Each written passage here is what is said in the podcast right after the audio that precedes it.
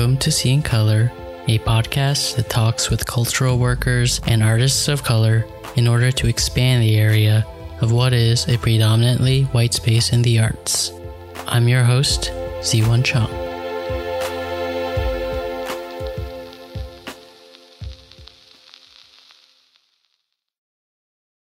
Hi, everyone. I hope you're doing well and somewhat prepared for the new year. For me, classes are winding down, and I'm looking forward to spending more time editing some videos that are in the backlog. But as the year comes to a close, I still think about how much time has passed and what a crazy, surreal year it has been. I'm sure we have all been coping through these recent events in our own ways, but wherever you are, I wish you a wonderful and merry holidays. For today, I have on the podcast Weston Teruya.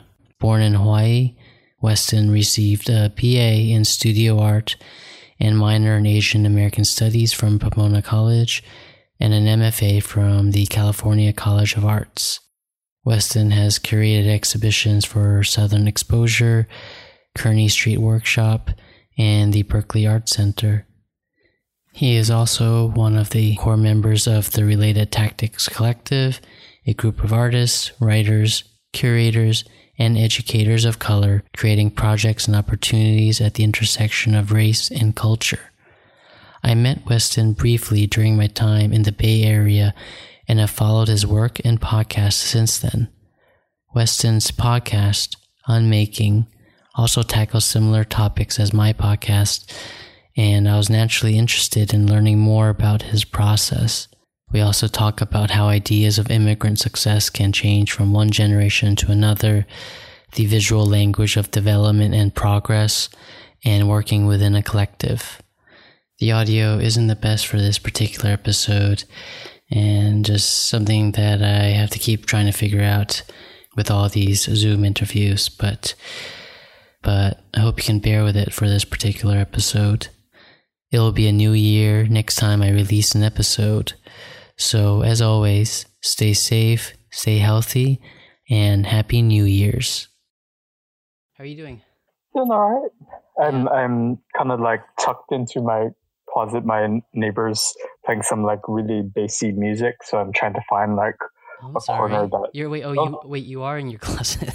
yeah, yeah. So hopefully this is. Um, I think this is like the most dampened spot I have. So and I'll try to like pack as much around me as possible. I mean, thanks so much for for doing that.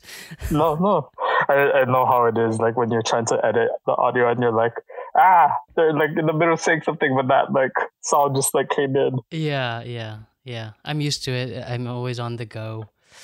So, do you record a lot in other people's spaces, or do you have your own studio?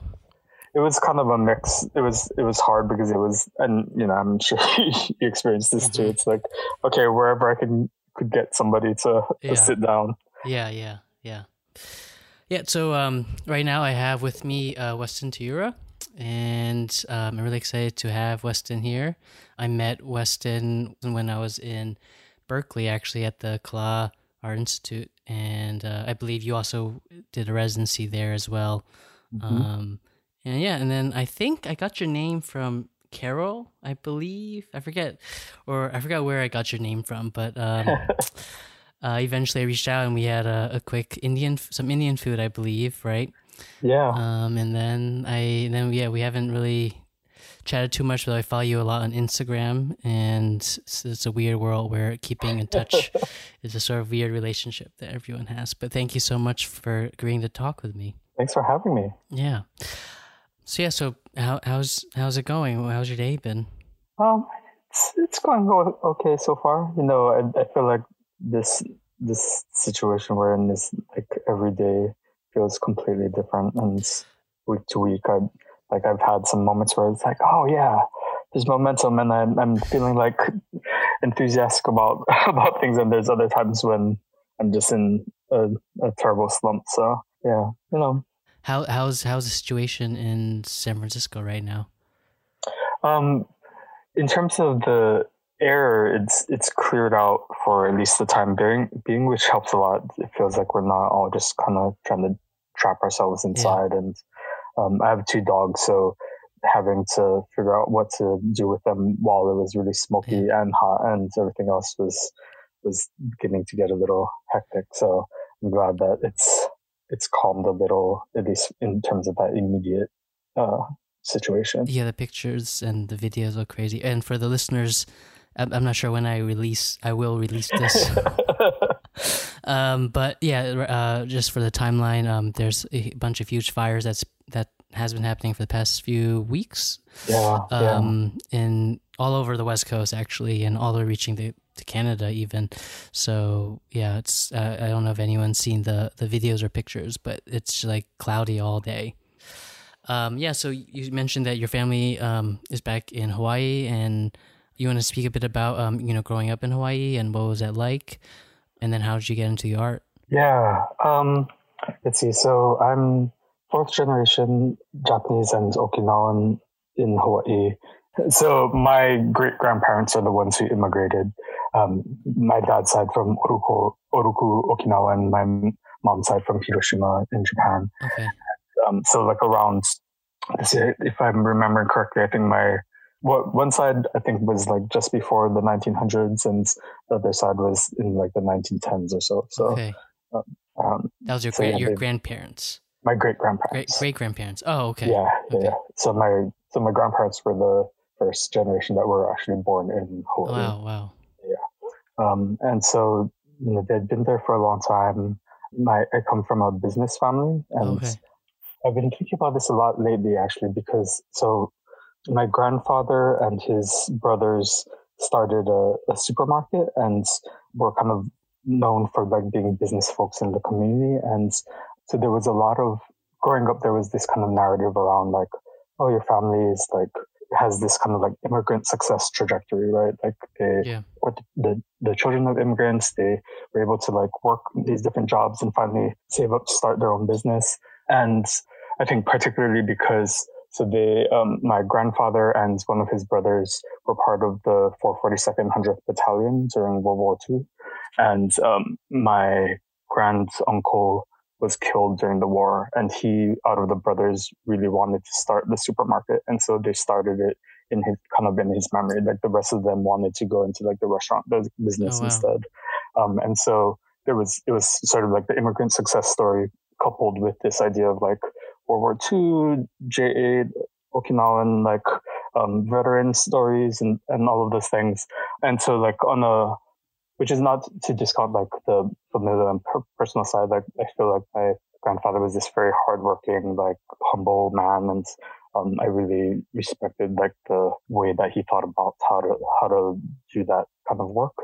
But it's it's been interesting to think about the ways that that's been narrativized and sort of circulated in the local like community, business community, immigrant community, because it's it is so much embedded in all of those layers of like settler, colonial, immigrant, civic, civil rights narratives, and um, and yeah, so i have just been trying to like think about like what that means and how to how to contend with that, or think about how to both respect this part that is like a very key part of my family's story, but also like be critical of the the ways that it's functioned in, yeah. in the broader broader. Yeah, we're all we're all entangled in this world yeah. in different and complicated ways, and complicit and. Yeah, were your parent were were part of your family? Were they affected by the Japanese internment camps during World War II? They went. You told you say you went, they also fought in the war. So, yeah, my my grandfather and his brother, um, they they weren't. Um, you know, there were a few like not a few. There was there were some people who were interned in Hawaii, but mo- the large for the most part, um, Japanese and Okinawan folks in Hawaii weren't just because. I mean, I think there's complicate uh, different interpretations of why that was. Some people, I think the common line is that there were too there were too significant a number of the community, and mm. it would have like undermined like the labor force and all these things. I don't know if it's that or other more complicated things, but um, mm. yeah, the, it wasn't as widespread as on the continental U.S. Yeah. So what was it like growing up in Hawaii? Was it? I imagine growing up. I've never been there actually. It's it's oh, okay. it's, it's okay. on it's on my to go list, but my sisters partner lives there, so or it Oh, is from there, and he's I think quarter or half Japanese, but but yeah, so she goes there Okay. a lot. Um, but I haven't been. Um, yeah, I mean, I, I, it's funny because I think when I was a kid, my my main impressions were that I was I was really sweaty a lot and and like um, and would get frustrated that um, people who weren't from Hawaii who'd go there to live would would complain a lot about like being stuck on the island and like oh no it's island fever and you know I was always just like and this Yeah. is what it is like don't if you're gonna like freak out about it it's an island. But uh, I have I've had a number of different impressions of it since then as I've reflected on it more. I think racial formation is very different there just because demographically it's majority non-white. But there i think it doesn't you know like i, I remember going um, coming into undergrad and being a part of this asian american group and people were like talking about asian pacific islanders as this like aggregated pan-ethnic thing and i, I remember thinking that's not that doesn't make sense from the framework of hawaii because that's the majority and then and you're bringing together groups that in terms of like the power hierarchies in Hawaii are You mean they're clumping everyone together as Asian Asian, Asian Yeah. Pacific lander? Okay. in, in in terms of the continental framework. Mm, mm. Um, and so and I don't think they quite understood what I was trying to articulate because I didn't know how to talk about it back then. But um, so you know, in that sense, I think it's like even just like as a Japanese and Okinawan person, like I'm in the ethnic power, ethnic power uh, in the in a in a in a privileged, not the majority, but like in a more privileged Mhm. ethnic group. I mean, it's it's like Mari Matsuda um, wrote a book. Uh, shoot, I'm, I'm blanking on the name of her book, but in it she was she has an essay that's talking about the new new luna, which were the um like the overseers on the Mm. plantations in Hawaii, and those at that time in historically were Portuguese immigrants, so they were like what we would now consider white, um, but they were kind of you know in that in between state of um, not still being immigrant, not being at that time considered um, And racial like hierarchies are white. constantly changing. yeah, yeah. And so she uses that metaphor to talk about the role of like Japanese Americans and Chinese Americans in Hawaii. And so I think, so, you know, like I think it, it's been this process of- of understanding what that means, what it means to be like a settler immigrant community in relation to Native Hawaiian struggles there. Um, Did you grow up in a primarily Japanese community? No, I think that's always the hard. Whenever I've talked about Hawaii things since I've, especially since I've left, it's hard to talk about it as much in those terms. Also because it's it is a little. I mean, there's there's definitely communities where you can look at it and say like, okay, that's a much more Japanese American community or a Filipino neighborhood or um, Native Hawaiian communities, um, but like it is much less segregated than it is here, and so it, it's it's it's not quite as cut and dry as that. But I would say that it was a very it, it, it leaned probably much more um, East Asian than say like if I were on the on the North Shore, like in Waimanalo or um, someplace like that. Hmm. So yeah, yeah. Um, and then growing up, did you were you were you always into art? Yeah, I mean, I think I'm trying to remember what what sparked it. I feel like it's one of like my some of my earliest memories of having a sense of what I was interested in, what I wanted to do, or and even just like affirmation from teachers comes from art. Like Hmm. I um I remember we had like these art exercises, like a, a teacher in like third grade maybe brought in an aquarium into the classroom and we had to like sketch things from it Hmm. and my teacher wanted to keep one of my drawings. Oh, I was like, nice. What? I, that's my drawing though. but, but it was this, it, it was this validation. I was like, oh, okay, maybe this is something that gives me a sense of identity amongst all the many things that are being thrown at you as a kid. Yeah, yeah. Um, and so it, that kind of continued as this thread of something that I always both enjoyed and, and found a sense of like self identity from. yeah. Um, and then like one of my first jobs that I, I like I thought was actually significant or like appreciated more than just like something that I was doing just to have earn some money was in high school. I, I worked there was like a media design center at my school where they would create the educational graphics for like the elementary school teachers and things like that. And so I was like a student staff illustrator at that center. Nice. And so, so it was, it was this thing that was like, okay, maybe there are like practical outlets for these kinds of things. So, so going into school, I think I was, I was like, okay, maybe I can be like advertising person or a, a media person or yeah, something, yeah, you know, like those outlets that you think are the more practical yep. applications. Actually makes money. um, and your parent, your parent, what your parents think about it? You know, I, actually, that's one of the things I forgot to mention about the whole like family business art thing was that I think the part that maybe was too, I don't want to say to my benefit, but I think was the kind of reality of that was that, you know, there's the, the narrative of like immigrant success. But then by the time it got to my dad's generation, I think it was the reality of like, oh, what does it mean to actually have a business in like this this economy ends with um, you know national corporations coming into Hawaii and like Safeway being this huge competitor or mm, Costco or yeah. these places. And so they actually sold off the business um, later on as I became an adult. And I think that whole experience was helpful in terms of my parents generation understanding that business are these traditional things that like an immigrant family might look to as like the. Like the, yeah, like this is what you're supposed to do.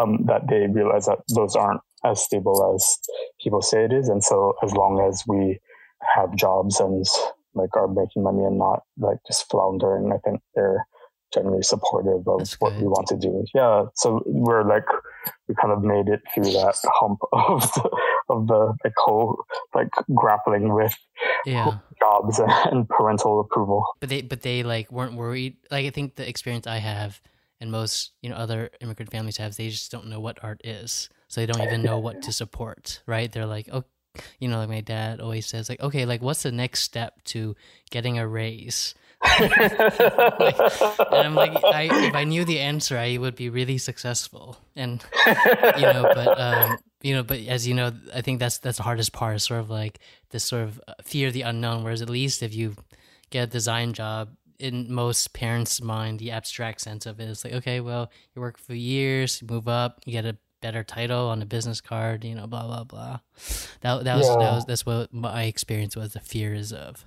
Yeah, and I definitely think they still had that worry, and I mean, you know, even things like the like thinking for half a second that I was going to go into advertising was because they were like, yeah. "Oh, here's like, why don't you like talk to this person?" So you know, um, but I think I'm not actually sure like what the switch was that fit for them. I think they were kind of quietly worried in the backgrounds, and I think maybe when they came to one of my first shows, I think they were like, "Oh, okay, you know, like we still don't understand your art, and we don't understand what's going on, but like."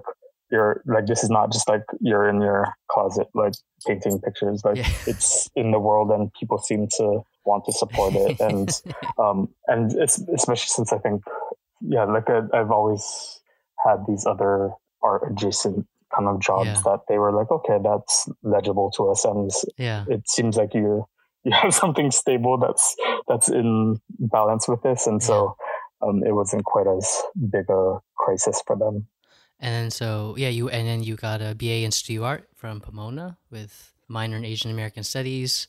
How how how was going to Pomona? It was I think it was a really formative experience because it was my first you know big foray away from Hawaii. Yeah, so I was yeah. going through all of that kind of like adjusting to what it means to be here in California on the continent in this totally different framework and then and like being introduced to Asian American activism, Asian American studies related activism. I was part of the generation of students that was able to finally push through an Asian American Studies department after you know decades and generations of. You mean like it wasn't? It didn't exist before. Yeah, so there was a program and like collections of classes, but it wasn't a formal department. That and it became a um, intercollegiate uh, department because uh, Pomona's part of the five college right, right. Uh, or the the Claremont colleges. So you created your minor that you that you got. Kind, kind of. I That's mean, it awesome. was. I was. I think I was maybe the first official minor. Oh, nice um, and I was one of the first like student liaisons yeah. with the department in my last year. Yeah. So that was, yeah. So uh, you know, just like I, I remember always looking at the like the Asian American Studies department at like someplace like UCLA, and like a lot of the people I worked with later in LA when I was living there um, had come out of that program, and so it was interesting talking to them about their experiences versus ours because I think there was something about that process of having to fight for it that was really important to understand that like to not take it for granted. Right. Not that th- those folks are taking it for granted, but like for myself to to remember not to take those things for granted and to really understand like the reasons why creating institutional resources like that that could li- live between generations and mm, yeah. not have to be fought for constantly was right. really important. And so, That's yeah, I, I, think I think that just kind of like was this major framework shift for me. I, I've never I've never done anything like that? What was the process of getting a department started from for, for, from like a student perspective? Because usually I see like directors or like you know higher up people trying to pad their resume, being oh I created this this this this major uh, this new department. What was that process like as a student to create your own department at a college? Yeah, I mean I think you know for me I was I feel like I was especially lucky because I kind of came of my awakening mm. much later than even just the peers that I was part of that that cohort with. And so a lot they were the ones who really did a lot of the heavy mm. lifting around the organizing. Mm. Uh, you know, my role was much more just like coming in at a point where it was like the last presentations to like yeah. the faculty to like, okay, this is I remember the like the presentation was like this is the hole in our education and like trying to do this whole like community town hall forum thing.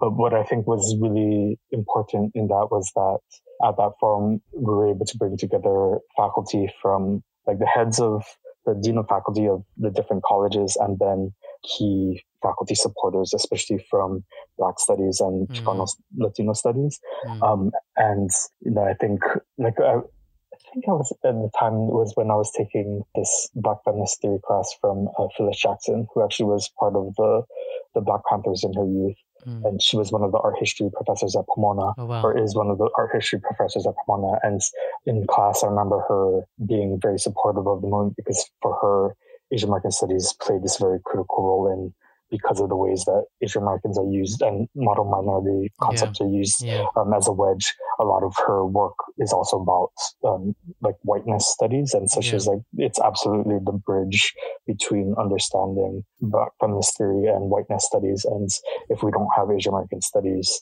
then we don't have like a key part of the the narrative of how these things get formed. And she said that in this in this forum. And I, I don't know if you know the dynamics of the Claremont colleges, but Claremont McKenna College is kind of the, the really right wing conservative okay. um, college out of them. Um, it's where the Claremont Institute is, which is one of the like think tanks that's been putting out a lot of the really reactionary stuff in politics right now.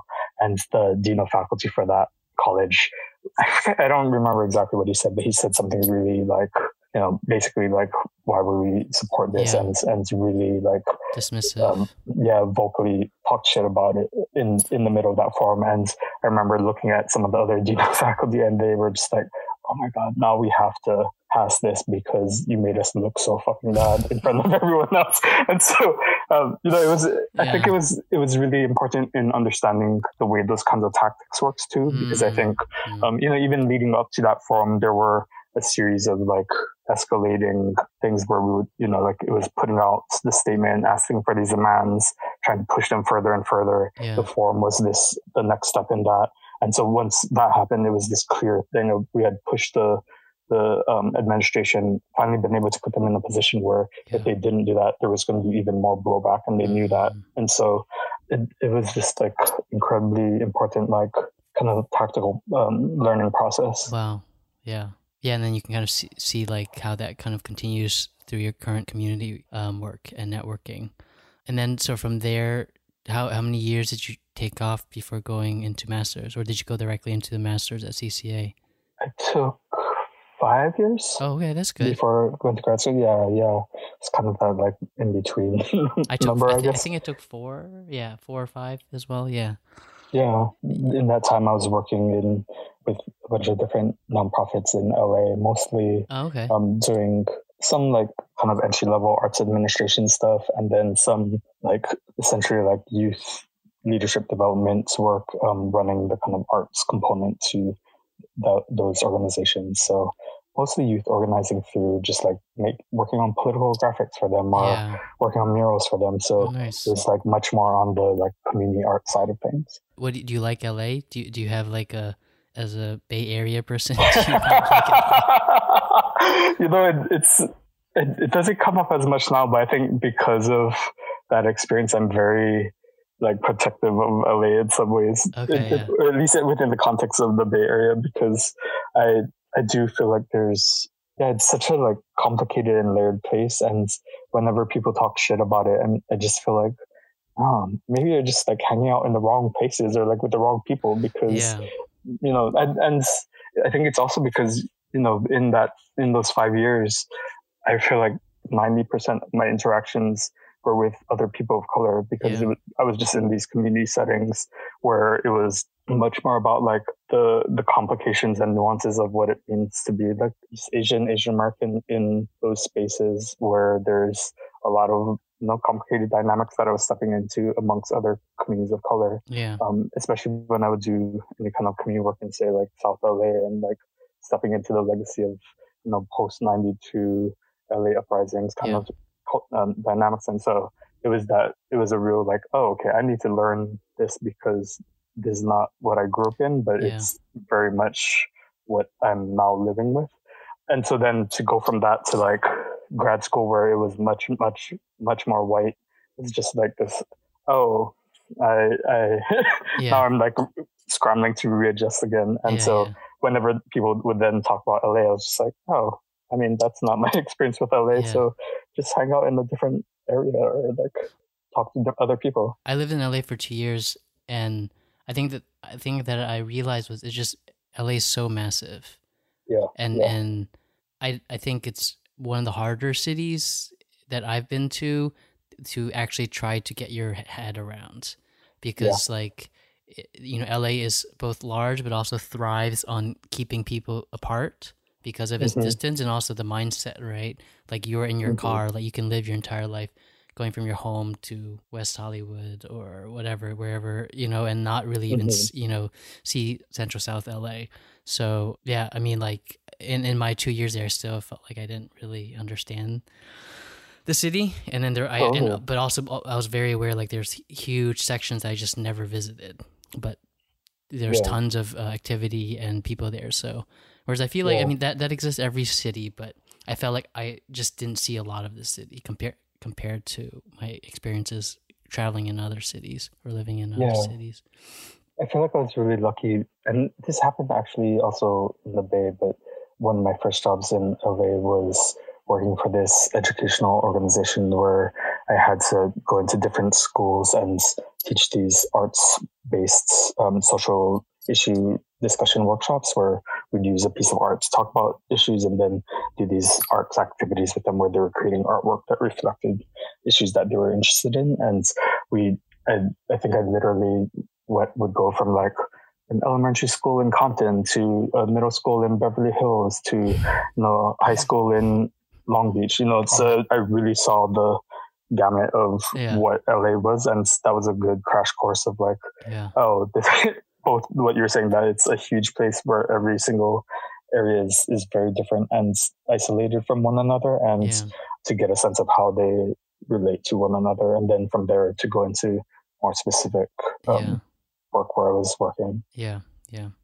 And then from there you went to CCA. Were you interested in staying in California? You know, I, I'm trying to remember. I think part of the so one of the challenges of how I went through undergrad, I guess, was that I don't, I, I was much more connected to, say, the like Asian American studies activist side and didn't really know how to negotiate things in the art department. Like I had a couple of professors who were supportive, but because of that, I think I just didn't get the education around like what what is the arts community what is yeah. like things like grad school I, I didn't wouldn't have considered i was thinking more like mm. of going into like history of consciousness at Santa Cruz or like cultural studies, mm. not an MFA. And so then when it came to applying for an MFA, I just kind of applied wherever. And the, the schools I applied to, like CCA, were the ones that I'd kind of heard of at one point. And yeah, so yeah. Um, it wasn't very strategic. But yeah, I think I was kind of looking on the West Coast just because that's what I knew and didn't necessarily want to totally transplant myself. So yeah, I don't I don't think it was that deliberate. Yeah. Maybe you just you just subconsciously love the sun, right? I mean, Hawaii, uh, San Francisco, LA, yeah. And and yeah, I mean, I guess to be fair to myself, it was yeah. I don't think I necessarily wanted to move that much further away from Hawaii just yeah. because I do try to go home to see yeah. my family and you know, moving further and further away. It's far. It's, it's far. It's far. it's far from the East Coast. Yeah. Yeah. Yeah. Um. So, but then, okay. So, you weren't. No one was sort of guiding you in terms of like the art community. So then, why were you like, oh, I'm going to go to grad school for art? Then, what was that switch? Yeah. I think it was.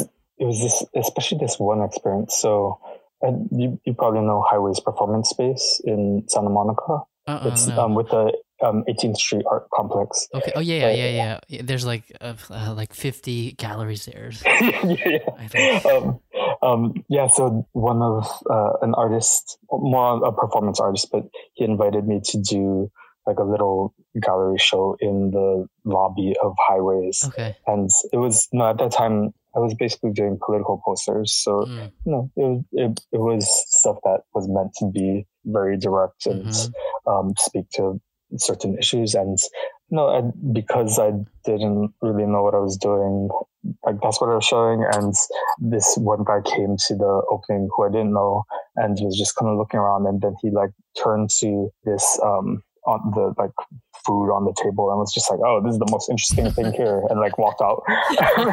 and and I was like, "Okay, well, what an ass!" But also, you know, it, it made me realize, oh, you know, this stuff speaks to a, a very particular yeah. set of issues and communities and has a context. But when it's removed from that context, this is a very different language yeah. and landscape and I don't know how to talk to people mm. like that. And you know, and which is not to say like, oh, I came up out of community arts and I don't know how to operate. Like I, know, I was trained as a studio artist yeah. in undergrad, you know, but I, I think I'd pushed against that so hard mm. and didn't know how to resolve those two sides of my experience. Yeah. And so it, it just made me realize like, oh, I do want to broaden the language and the what kinds of things I'm able to talk about and who I'm able to talk to about these things. And then it was, it was sort of this transition point in my job at the time. So it just seemed like the right yeah. time to make a change. Yeah. And so, yeah, that's when I decided to apply to school and ended up at CCA. How was CCA? You said, you mentioned that was like very, very white. I don't know too much about CCA. Yeah, yeah. I mean, I think the one of the saving graces was that my one of my professors, Lydia Matthews, was the co-founder of what was at the time I think called VisCrit and is now the Visual and Critical Studies Department. Mm. And she um, almost as soon as I got there, she was like, "You need to also apply for this dual degree in in the um, Visual and Critical Studies mm. and do that because I think it'll be good for you and is sort of echoes the work that you've done before."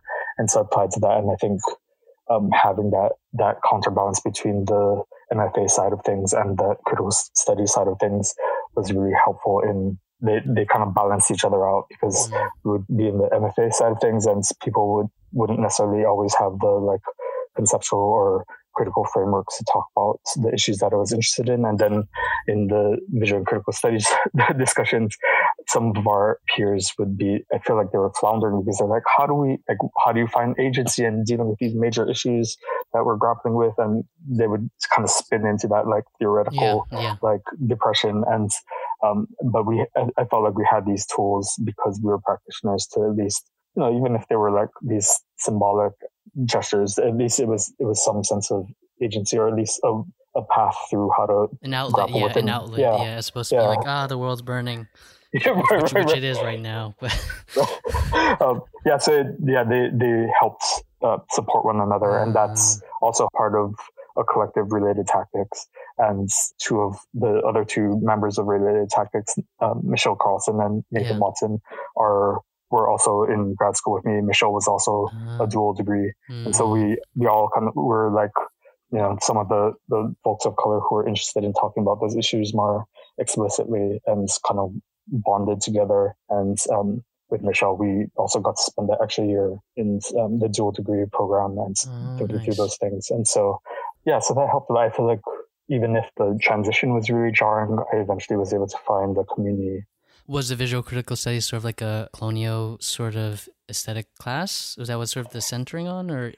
Um, it's a lot of like visual studies stuff in general. So, um, you know, the some of the core classes are around like visuality, like ethnic studies, cultural studies kind of frameworks. Um, I think they tend to have a very strong queer studies, um, like core and like a, a, lot of the folks who've come through more recently are adjacent to queer studies.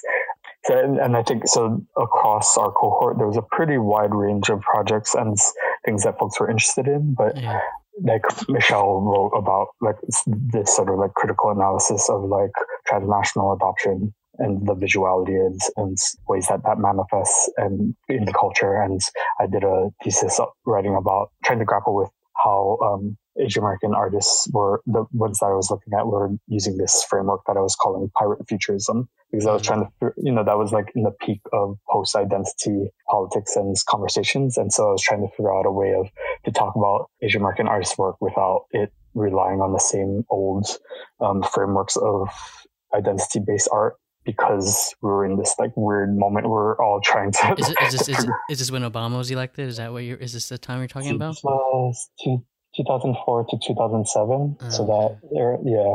So it's like right when um, the one way or another show um, had launched at the Asia Society. Mm. Um, there was a, um, a show at the Honolulu Museum that was doing like a post identity show around Filipino artists the Phantom Sighting show at LACMA around Latino artists um, was, mm. had just kind of, I think, just shown or was about to show. So it was like right around that era. Yeah. And the Studio Museum's like F series had been going on for a bit. So mm. yeah, so it was like in the middle of all of those kinds of things when we're all trying to figure out how to talk about the things that were still relevant, but the rest of the arts community hadn't caught up with it. Yeah, well, I think the arts community is still catching up, right?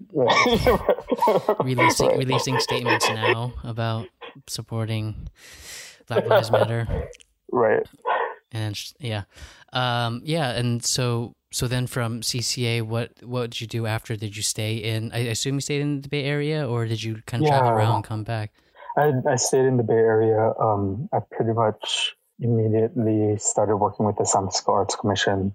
And so kind of similar to what I was saying earlier about that job that where I was teaching in classes all around LA County and, okay, and yeah. Southern California, it was this chance to look at the arts ecosystem from this like commission level and citywide level. So it also introduced me to what was happening in other disciplines as well. And so and this is um, San, all over San Francisco Bay Area. Yeah, yeah, yeah. And so I was working especially for a, a program called, that was at the time called the Cultural Equity Grants Program, which was their cultural equity funding. Um, there's two major arts funding, city-based arts funding grants for the arts, which is like big general operating support for everybody. And then Culture Equity, which was founded by activists to make up for the fact that grants for the arts wasn't funding a lot of, you know, communities of color, queer artists, people with disabilities, all of these communities that had been overlooked. And so it was, it was this chance and individual artists as a whole. And so it was this really great chance to understand the like professional mechanics of like what all of those kinds of things mean from a cultural equity framework and like in some ways it was like this really i was i was just doing this class visit the other day and i was trying to connect all of these threads and i realized like oh yeah the the chance to work at cultural equity grants program was absolutely this this thread that continued from everything else it was like this is the practical application of like all of the theoretical stuff that I was learning. Yeah, like, yeah. how do you then make the argument and the case for how that applies to like people on the ground being able to do their work and organizations being able to sustain themselves. Yeah, yeah. And I assume you're also continue your studio practice this entire yeah. time. How did your work shift from CCA to a lot of the work that you're doing now with the paper stuff? Um, yeah, yeah. And how did you get into that? So I was um, while I was in in grad school, I was uh, in the painting and drawing department. And so at first I was trying to paint because when I was in undergrad, the only painting they had was like oil painting. Okay. And so in retrospect, I feel like, oh man, I was really like not educated as thoroughly as I wish I had been in like the scope of, of practices.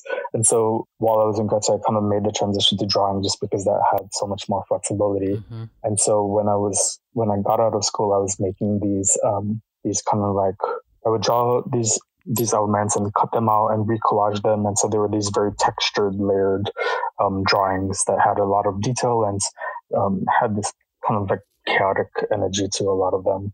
And I think it was maybe a few years out of school.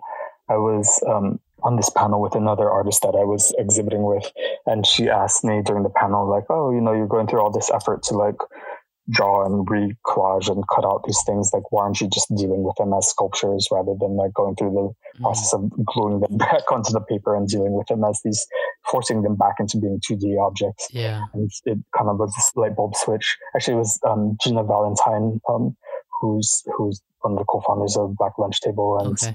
and yeah, so it was like that absolutely shifted my thinking, and that's kind of how I then just jumped into making sculptures was through that that challenge that she posed to me on, on that panel in in public.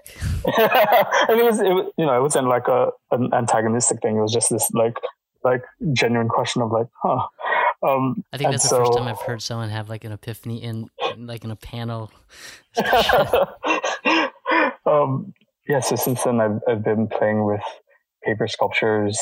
Although even that sh- shifted more recently, but I think especially when I was starting, I really like the work that I was making was kind of in this like paper crafty vein where yeah. I was recreating everyday objects and as well as more small like model type yeah. elements and combining them together.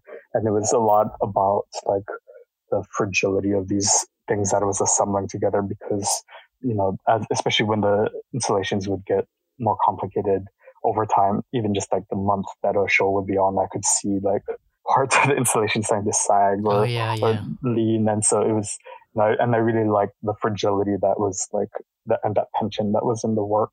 And then I think more recently I, I did a residency a few years ago um, at Recology, which is the yeah. San Francisco dump. Yeah. And that was really formative because, you know, up until that point, I had been either um, using like these, you know, nice, basically watercolor papers to like build these things. Oh, and, and also, spray painting. Uh, just oh, for the just for the listeners, Recology is sort of like this amazing residency in in a recycling slash uh, dump processing plant in, right outside or in San Francisco. Yeah. Um, and I think you have to live in San Francisco because I, I, I, when, yeah. when I was there, they don't provide housing, and I I think that's a requirement. You need to live there for a year, but if anyone lives in San Francisco, it's like this. Yeah, you get access to all the dump that gets thrown out in San Francisco, which like it's not actually dump because like it's all like high end, nice stuff relative because of the you know the type of things that people throw out in San Francisco is like much higher quality. yeah, and the the area that you particularly get access to is the public disposal area. So it's like where it's mostly like either construction um, stuff. So like the yeah. people clearing out houses will come and dump stuff. So it's a lot of like broken wood and concrete and and dirt. Um, and then unfortunately, there's like a lot of people's old storage spaces or like when you can tell it's like maybe someone passed away or like mm. folks had to move away. And so like it's just or like offices that close down and they're dumping all of their office furniture. So you have like this amazing stuff that's like brand new chairs, and you're like, what the fuck's going on? Yeah. Um, and so yeah, it can range from like really dirty, like broken down stuff to like perfectly good items. And I and I entered into that residency with the basically the framework of like, okay, so this is the SF dump. It's where it's something that everyone in the city has to interact with, even if they don't realize that mm. they're interacting with it. And so it, I wanted to look at it as this lens of what's happening in the city at that time, particularly around gentrification and displacement and, you know, what's getting left behind as people are getting pushed out or new people are coming into the city. Um, and so I was looking for, at first it was like very obvious markers of those things like real estate signs or, you know, moving boxes or like, you know, sometimes th- those chairs. So like I was collecting a bunch of chairs and recreating them in these, these piles of like uh, approximations of chairs. But it was, it was also, I was finding items, recreating them using the paper that I would find. So it was like old office supplies or like archival materials I was finding. So there were, um, like these real estate counseling documents that I found that had just been tossed out, um, as well as like old historic records of the redevelopment era from the 60s and like the plans around that, the, the city documents talking about it. And so I was using some of these things in the sculptures that, and the recreations of the objects that I was finding. But I think the, so along with that process, it was also just this shift of like, oh, okay, I don't want to use like these pristine art materials anymore. I want to use things that have history. So it was these papers that I was finding. Um, and so then, before you were cutting like clean paper, you mean? Yeah, yeah, yeah. And, and I think it was also this, I realized it was this kind of research shift too, because it made me realize that the materials could be the research as well. Like yeah. it was, it wasn't just like finding things to be the vehicle to right. talk about these other things. The materials themselves were part of that. And right. so since then, it's been, I, I mean, I've tried to be much more omnivorous in, in how to gather those things and to understand that that gathering process is part of understanding sites or the research that I'm doing. Yeah. So like I might be looking through an archive about the history of a site, but then I can also go yeah. to the site and gather like the trash that's been left behind and make sculptures out of that. And some yeah. some of it's paper, some of it's not paper, but it's more about like finding the materials with history that I can work with. And so And this was what year? Uh, it's Recology, I think was 2016, I want okay. to say. Okay, wow. Yeah. Yeah. So it's um yeah, so that that was a, another like massive shift in in yeah. my thinking. Yeah, and then you, I was gonna, I'm gonna sort of go back. You you mentioned um, related tactics. I also saw that you had done some work, which is like a collective you said with two other members. Um, and I was just curious how how you know how did that come about? Because I when I looked on your website, it looked like it seemed like the first works were around 2016. Um, and so I'm not sure, like you know, how did that process start up with this sort of collective, and how has that been? Yeah, yeah. So um, you know, kind of like I was saying, we we've been friends since grad school. And so it's been this informal conversation since then, but it didn't become a formalized thing until, yeah, I guess it was late 2015 when we we said, okay, like let's create a collective out of this. Before that, we had um, Michele and I had done this collaborative exhibition in like 2008 or something like that, but that was sort of like the proto version of of things, I guess. And so it took another, you know, seven years before we formalized things. Um, and I think the the first like tangible project that we had together was this exhibition at Southern Exposure where we it, and it, it kind of started because at one point all three of us had been on their curatorial council.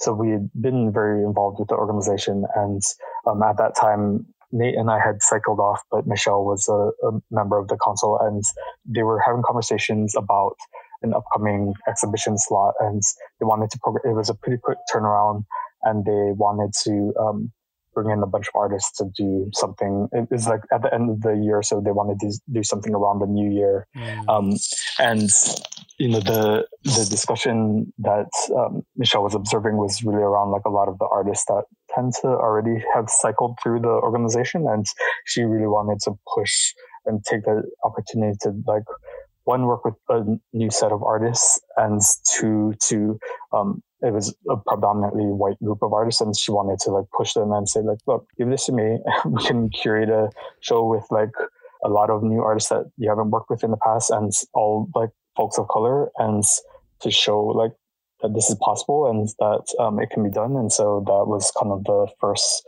kick and she was like all right the two of you need to jump in and help me with this project. And that's kind of how the collective started. It was like, and in some ways, I feel like it was the roots of a lot of what we continue to do came out of that. Like the, this idea of like either explicit or implicit institutional critique involving trying to create spaces for other artists to also be involved in the process and have opportunities.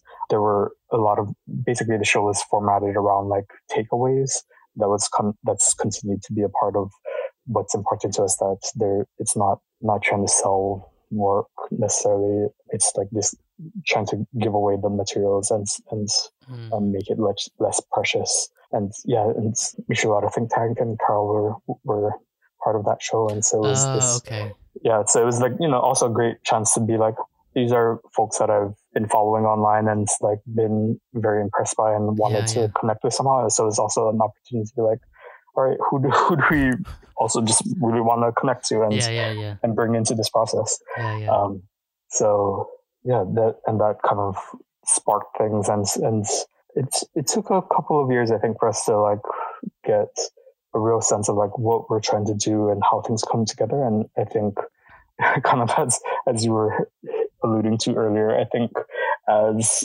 the the arts institutional community has realized that they have long deferred talking about these issues. We've gotten called upon more and more to to help people try to grapple with those issues, which yeah. is interesting. But um, it, it does also make me glad to have the support of the collective together to to yeah. really think through these things and make sure that we have each other's backs and yeah. can um, oh and i guess you know uh, also that you were asking earlier i think the way that it really differs from our individual practices is that you know like i was saying in terms of like even just my my thesis in grad school like we all came out of that kind of post multicultural era like post identity dialogue in our education and i think that really shaped a lot of the way that our individual practices were were formed and how the, the approaches that we took in in our work. And I think when we started the collective, it was a very deliberate decision to say, all right, we may not be able to always talk about these things explicitly in our individual practices without getting certain kinds of critiques that we just don't we're tired of.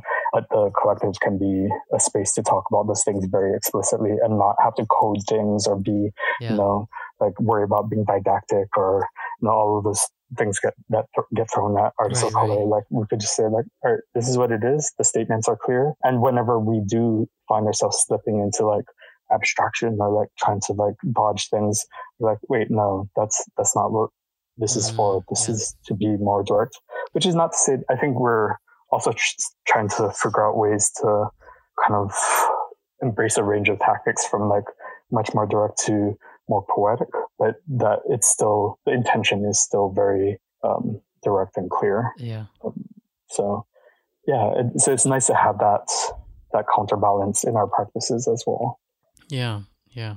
I mean, for me, I I I didn't realize at the time, but after doing it for so long, the the podcast is sort of my outlet for sort of being direct. Yeah, yeah. yeah. Because I always feel like it it grounds everything else that I'm working on, and it allows me to be as abstract as I want to in my in my work. right, totally. Yeah, no. You know, and, and and it kind of opened up a lot of things that I didn't realize that it would allow me to do. But like, and then speaking of podcasts, I know you know, you also um, have a podcast called Unmaking that's part of Art Practical. Though I was I was doing some research and it looks like Art Practical isn't didn't get new funding, and so its future is sort of uncertain. I'm not sure, um, and I, I don't know what how that what that means for Unmaking because I know you also finished your your last season in 2019 so i don't know if if there's a future for that but i'm, I'm curious yeah could you, t- could you talk a bit about your podcast and how you got that started and why why you wanted to make that podcast yeah, yeah. It was um in some ways I feel like our, our missions are very aligned. It, it's it, it was a podcast that was also about talking with practitioners of color about their work and and I think it, it actually really was shaped by by related tactics. It was it was okay. almost like this like it wasn't an official project of related tactics, but it was kind of this proto like parallel projects. Yeah, yeah. Um, also because Michele was the director of Art Practical for a while, and mm-hmm. so it was this way to have this dialogue in this very different format and to accomplish some of the same goals around like creating space to talk with other folks about their work and to highlight other mm-hmm. artists of color. And yeah, so I went on, I, I sort of wrapped up the podcast a little over a year ago now. And I think it was because it was I was also just realizing that like I, if I was going to continue, I wanted to rethink the format and the direction of how I was approaching it, and just trying to balance it within the scope of other parts of my practice and work. I think I've, when I've talked about it, I don't know that it's over over, but it's definitely on indefinite pause until I can figure out what to do with it. What was the thing that you what the, what was the direction that you wanted to take it that you think it wasn't going? I think I, if I were to restart it again, I I wanted to have it be a little bit more um, contained, where I had an even tighter set of themes that was a smaller set of episodes so that I could really dive into it. Potentially trying to cross over, not just having like an artist an episode, but see if it could be woven together a little bit more. Um, I was never able to do that just because of trying to coordinate and schedule things. You mean um, like have more than one person on or over multiple yeah, episodes? Yeah, yeah maybe mm. like, and you know, this wasn't a definite thing, but like maybe it would be like three artists and three episodes, but that because of the thematic formation of, of those three episodes, all three artists would be in all three episodes so that it could focus on different facets of the work yeah. in each episode or something like yeah, that. Yeah. Um, yeah, just to, to, to tighten it up a little bit. But as I'm sure you, you know very well, like that just requires a lot more production and planning. And I, I wasn't, I wasn't ready to take that on at the moment. And then the, the transition with Art Practical happened and said they, um, they are no longer attached to California College CCA. Yeah, yeah. Um, and so that's part of the, the flux right now. They don't have a home base or they're now, um, or at least the archiving is supported through Intersection for the Arts, but it's mm. it's kind of it's on hold as they figure out some of those things. Yeah. Um, you know, it's the, kind of the challenge of art publishing at the moment. There's increasingly fewer outlets for those things, and the support for those outlets that do exist are are challenging to secure. And falling apart each day with right. yeah i can only imagine. Um yeah. yeah. Yeah i mean those are all things I, i'm constantly thinking about with my podcast like yeah.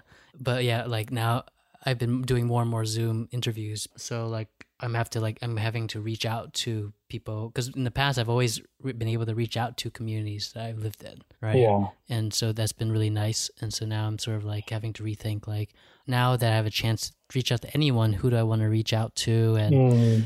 and uh and it's also a little different also because like i don't necessarily know everyone who i'm reaching out to.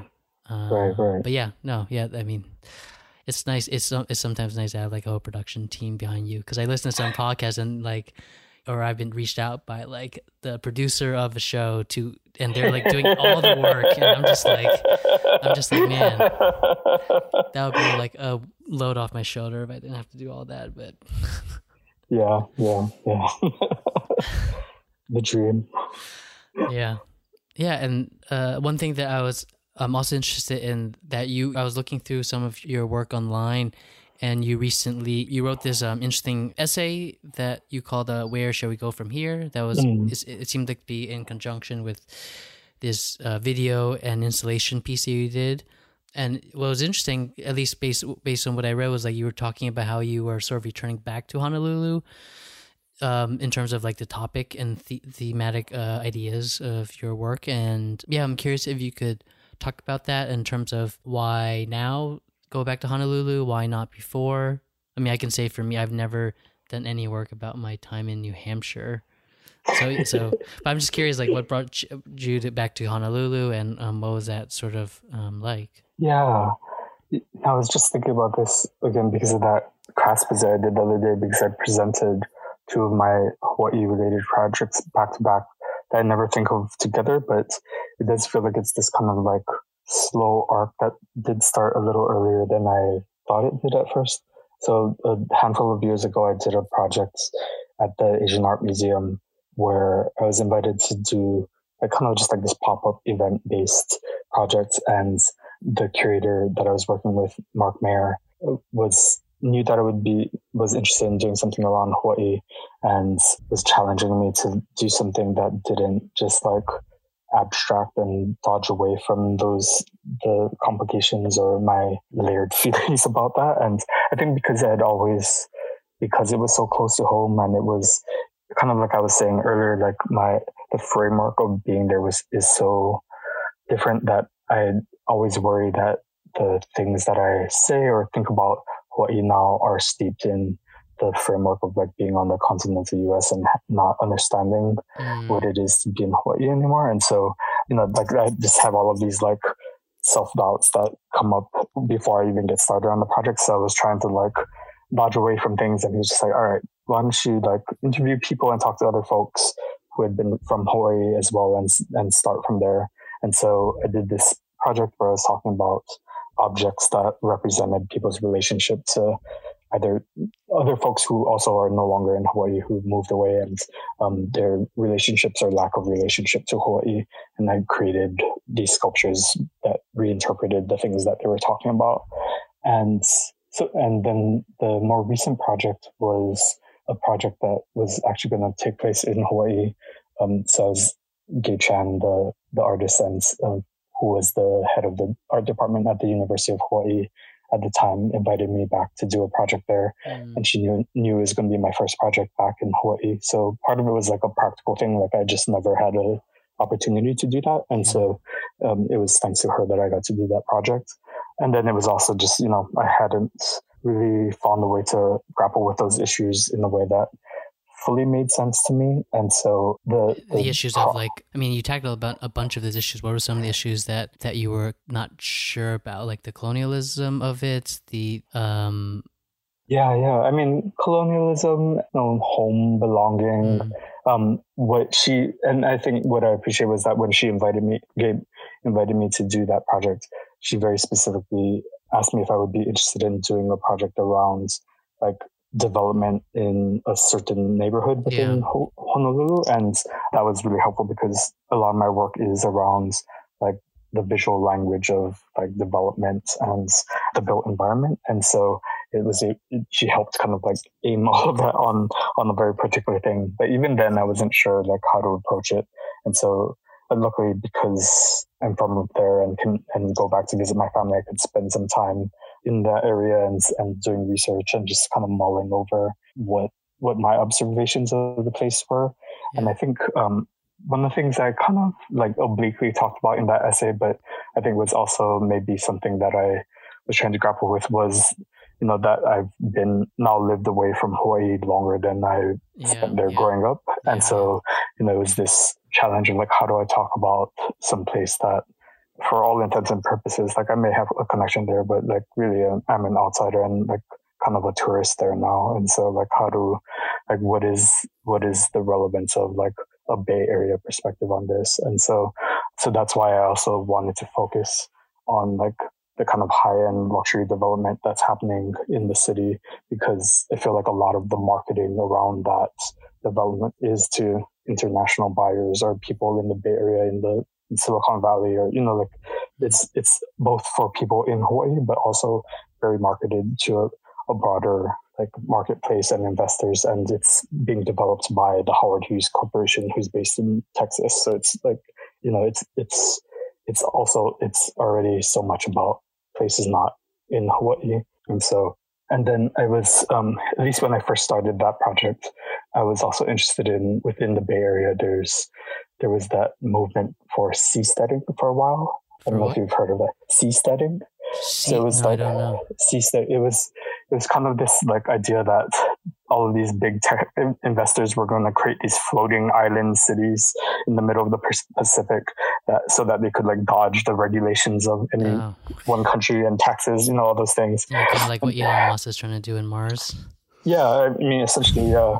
Um, and and I think they quickly realized like, oh, the Pacific is a huge dynamic area, and if you build a city on it, it's gonna like get swamped and and like sink into the ocean. And so the then next, they were the trying Venice.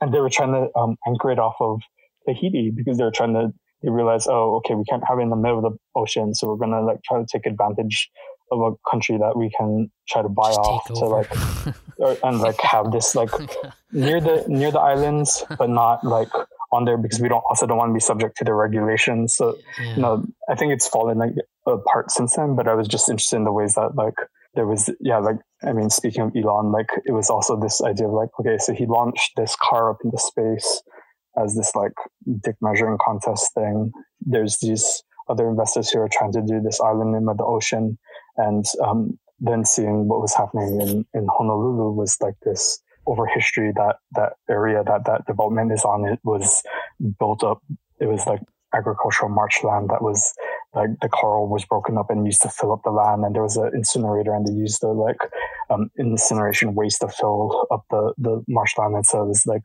these incursions and injections on the land and across the ocean now and into space and like all these ways that these like hyper capitalist extensions of this colonial impulse to like reshape nature to like fit within this. But then, at least in what I was could observe in in Honolulu, it was also it's cloaked in these sort of gestures from the natural world, like using the visual language of the landscape in Hawaii, trying to create these beautiful, like reflective buildings that capture the sky or the ocean or you know all of these, and they name themselves um, using these native Hawaiian words to make it seem poetic and like very um, it, as part of the nature, the cultural landscape and the natural landscape, and yeah.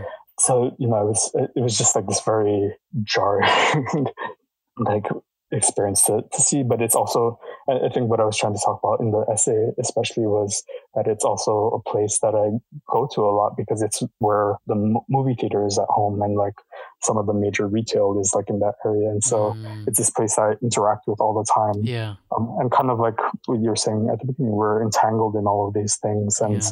so I, but i wanted to at least understand critically like uh, but i also mentioned in the essay is that it's basically where the Honolulu Biennial um, has taken place over the last two cycles. And so it's something that's very embedded in the arts right. community there. And so how do how do we contend with these things and understand at least like what we're getting into when when yeah. we engage with these institutions and this the language that they're trying to deploy as part of it. And then your piece, I know it took the form of a bunch of sculptures, but also a video and uh, what was your decision to make a video out of it? I mean, I was just curious because it seemed like most of your work was more, uh, you know, paper and uh, 3D sculptural. Yeah, I mean, I think I've. And I ask as interest as as someone who makes video. Yeah, yeah, yeah, yeah. I think it was. I'm trying to remember if there was like a. I think it was because it actually started with a very specific visual image. So the like visual element on site that first struck me and was the reason why I was even really interested in the show was that um, one of the like iconic things in that area is that there's one of the buildings has this infinity glass bottom pool that yeah. like hangs out over what is like a fairly busy street. Like it's literally across the street from the big movie theater. So you like walk out especially at night because they light it up so it's glowing. So you see this glowing like block of water flowing uh, above the street, and so it's this really like ostentatious, ridiculous thing. And you know, this is like a block and a half from the ocean, and so it felt like this very weird like you took this chunk of, of water and are trying to like float it above, above our heads, mm. inaccessible but very visible to everybody below. And so um, I just had this like vision of that that pool as this block of ice that would slowly melt and like collapse over mm. over you know the course of a video and yeah. so that's the the spine of the video is that um, sequence and like I created a facade and like got some of the ocean water from like right on the street and froze it into a block of ice and had it melt mm. um, down that that facade and so and so it kind of built from there I, I then wanted to like add a few other elements that seemed like they were resonant with what I could see was going on and yeah. or like do these sort of like small interventions into the space there. And so they were kind of performative in some ways. Yeah. Um, oh, and then I also was, as I was doing the research, I was really struck by the ways um, the developers talked about the space on their like marketing blog essentially. And so I was taking excerpts of mm-hmm. the language that there's like basically screen capturing the, the, the text and then excerpting small parts of it mm-hmm. that I would kind of flash and edit in, in between the sequences just as a way of like kind of really highlighting the, abs- not the absurdity, but the, the ways that they really did leverage the poetic language of nature in yeah. how they talked about the space. And it was also partially based on a project that I did maybe two, three, two years before that, where I did this kind of performance intervention using some of my paper sculptures where I destroyed them and, or like slowly, uh, ritualistically destroyed them, mm-hmm. like at these different sites around Chinatown in, in San Francisco and created a video of that, of that performance. And so it, I think video has been a way of trying to bring in some of those elements where I still think of it as being very um, sculpture centered and driven, but it's. You mean um, your work, or you mean you want your videos to be more sculpture centered? Um, I don't know if it, it's necessarily that I want it to be, but it just seems like it, mm. like that's the starting point for it. It's always mm-hmm. like I have a sculpture and then I know that it has to live somehow, or like it's not just like the object, it's the yeah, action. Yeah. And, and so the video is just kind of a way of capturing and enacting that. I, you know, I worked sort of the opposite into in how I came across video because the first, I guess, real video I did it was an assignment in grad school, and the professor told me to make a sculpture, but the final product couldn't be the sculpture. It had to be either the photograph or video or performance. And so that's when I was like, that's that's sort of the the process that I began when in terms of like discarding the object, mm-hmm, right? Mm-hmm. Because what actually mattered was how the object was represented in the photograph or video, and ultimately I did a, I did a performance, which then I videoed. But but then uh, mm-hmm. after that, this the object didn't matter, and so I was sort of working the opposite and sort of not trying to make the object live or find a place to live, but it was sort of like just a means, just so that I could have a, a video, you know. I guess. Yeah, yeah, yeah. But um, yeah. Um, one of the last questions I had, I was curious about was sort of like your your tactic in terms of kind of talking about yourself through a sort of generalized subject matter, and what I mean by that is sort of I was curious, like how you, if you, you know, how you saw yourself in terms of your own identity as a as a Japanese American, Japanese Hawaiian American, and how that enters your work. Because it seems like you kind of approach it more from like a two or three steps backwards from a sort of like a maybe Asian American perspective. Um, and mm-hmm. I'm just I'm curious about that because you know, and like we were talking about different tactics, like you know how you have related tactics um, and then your own work and how they're just simply different methods to approach the um, to approach a sort of idea. And for me, I've always found that you know I always say like the more specific I am, the more I'm able to put a uh, a face or make it sort of uh, more relatable by having such a specific story. So I'm curious, like mm. you know, if you if you ever uh, enter your own specificity in terms of your own identity, or you're tactically, purposely kind of stepping back from it. Yeah, yeah. Um, no, I think it's evolved a bit over time, but I think especially early on, it was a very deliberate approach because, and I think I always it, and maybe this isn't accurate per se, but I, I, I think of it as in some ways like a very Asian American studies ish frame where like I know that that's my background and I know that informs everything that I'm working on but I also believe very strongly in the expansiveness of that, that like subjects and things that are not on their face explicitly Asian American or, mm-hmm. you know, whatever, um, are also of that because of the, you know, the ways they intersect with our lives and, um, the issues that are relevant to us. And so I always wanted to like not have to center that but challenge people to understand that like this is also part of it and that's the lens i bring to everything that i'm doing yeah, yeah. and you know you you just have to look at my cv and you know that that's like very much my background but i, I did you know the downside to that is that i did find that like 90% of people do, don't pick that up or realize that yeah. and I, I had this experience where i curated a show oh god i feel like it's been a while now maybe like five or six years ago or something like that and it was a show of all artists of color that was looking at um, narratives of place. And I and I was really proud of it. I was I thought it was a, a great show. I still think it was a good show, but I realized that like um, there were a few subsequent shows at other places, and some of the curators. I remember actually a curator who was who was one of my coworkers um, um, was working on a show, and they were like, "Oh, you know, there hasn't been a lot of shows that like have just feature artists of color and you know blah blah blah and i remember being so insulted like i'm i'm standing right here and like it's clear that you didn't even pick up on that that side of it because i didn't foreground it deliberately because i wanted to to challenge people mm. to have to to put those perspectives out there but not have to have everyone be like set, have that centered on folks' identities. So, oh, so that that show was more look, looking at it from a more abstract sense. You mean? Um, not necessarily abstract. It was it was still very like like the individual works within that like a lot of them did deal with like either um, specific sites that were very rooted in people's mm. experiences or identity or places. Um, but as a like curatorial frame, I didn't mm. want to have see, it be yeah. this totalizing thing. Yeah. Mm-hmm. Um, and so, and so, you know, just was this, and that was one of the other things that kind of fed into related tactics is like, I realized if I don't make those things clear, there's people who just aren't going to pick up on the. Yeah. Like there, yeah. there are artists who realized that, and I, I knew that they appreciated it.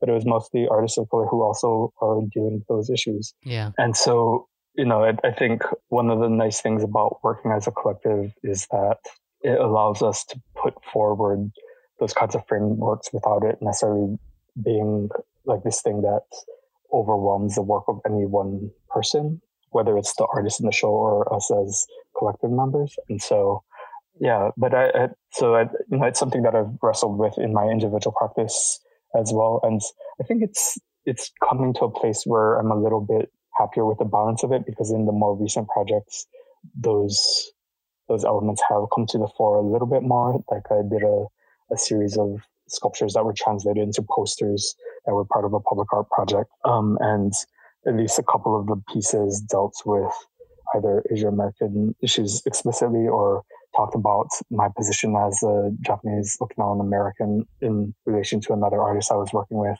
especially on one piece, um, working with Grace Rosario Perkins, because the history that we're dealing with was about Japanese American and Native American histories around internment. And so the, the kind of echo of us work, being the ones working on the project was really important. And so I made that very explicit in the didactic for the piece.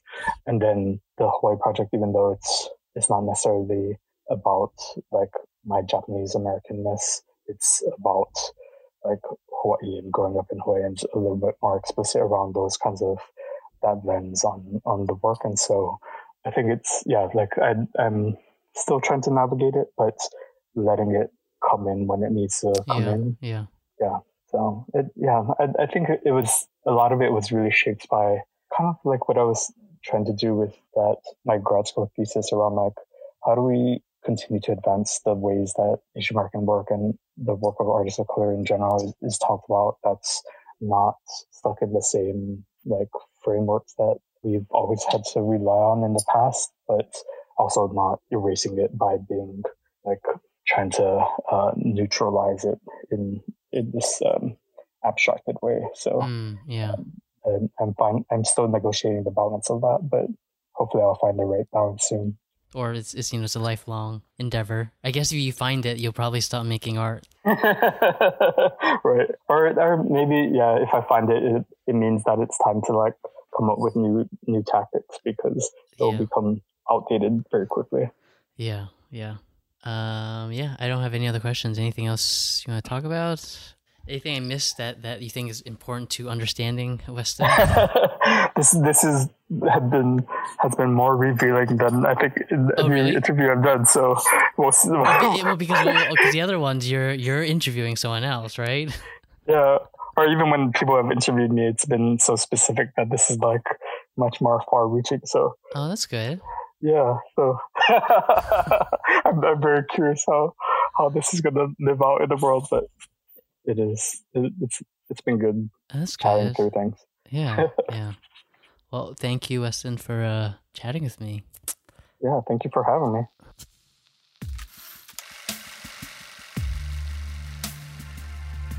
Seeing color is recorded edited and produced by myself z1 chung Original music by Alex Chow.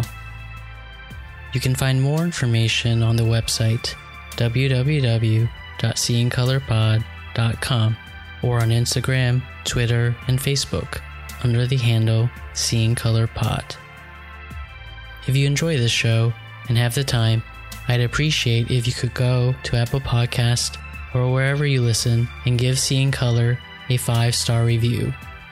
This really helps others discover the show and gives greater visibility for everyone on Seeing Color.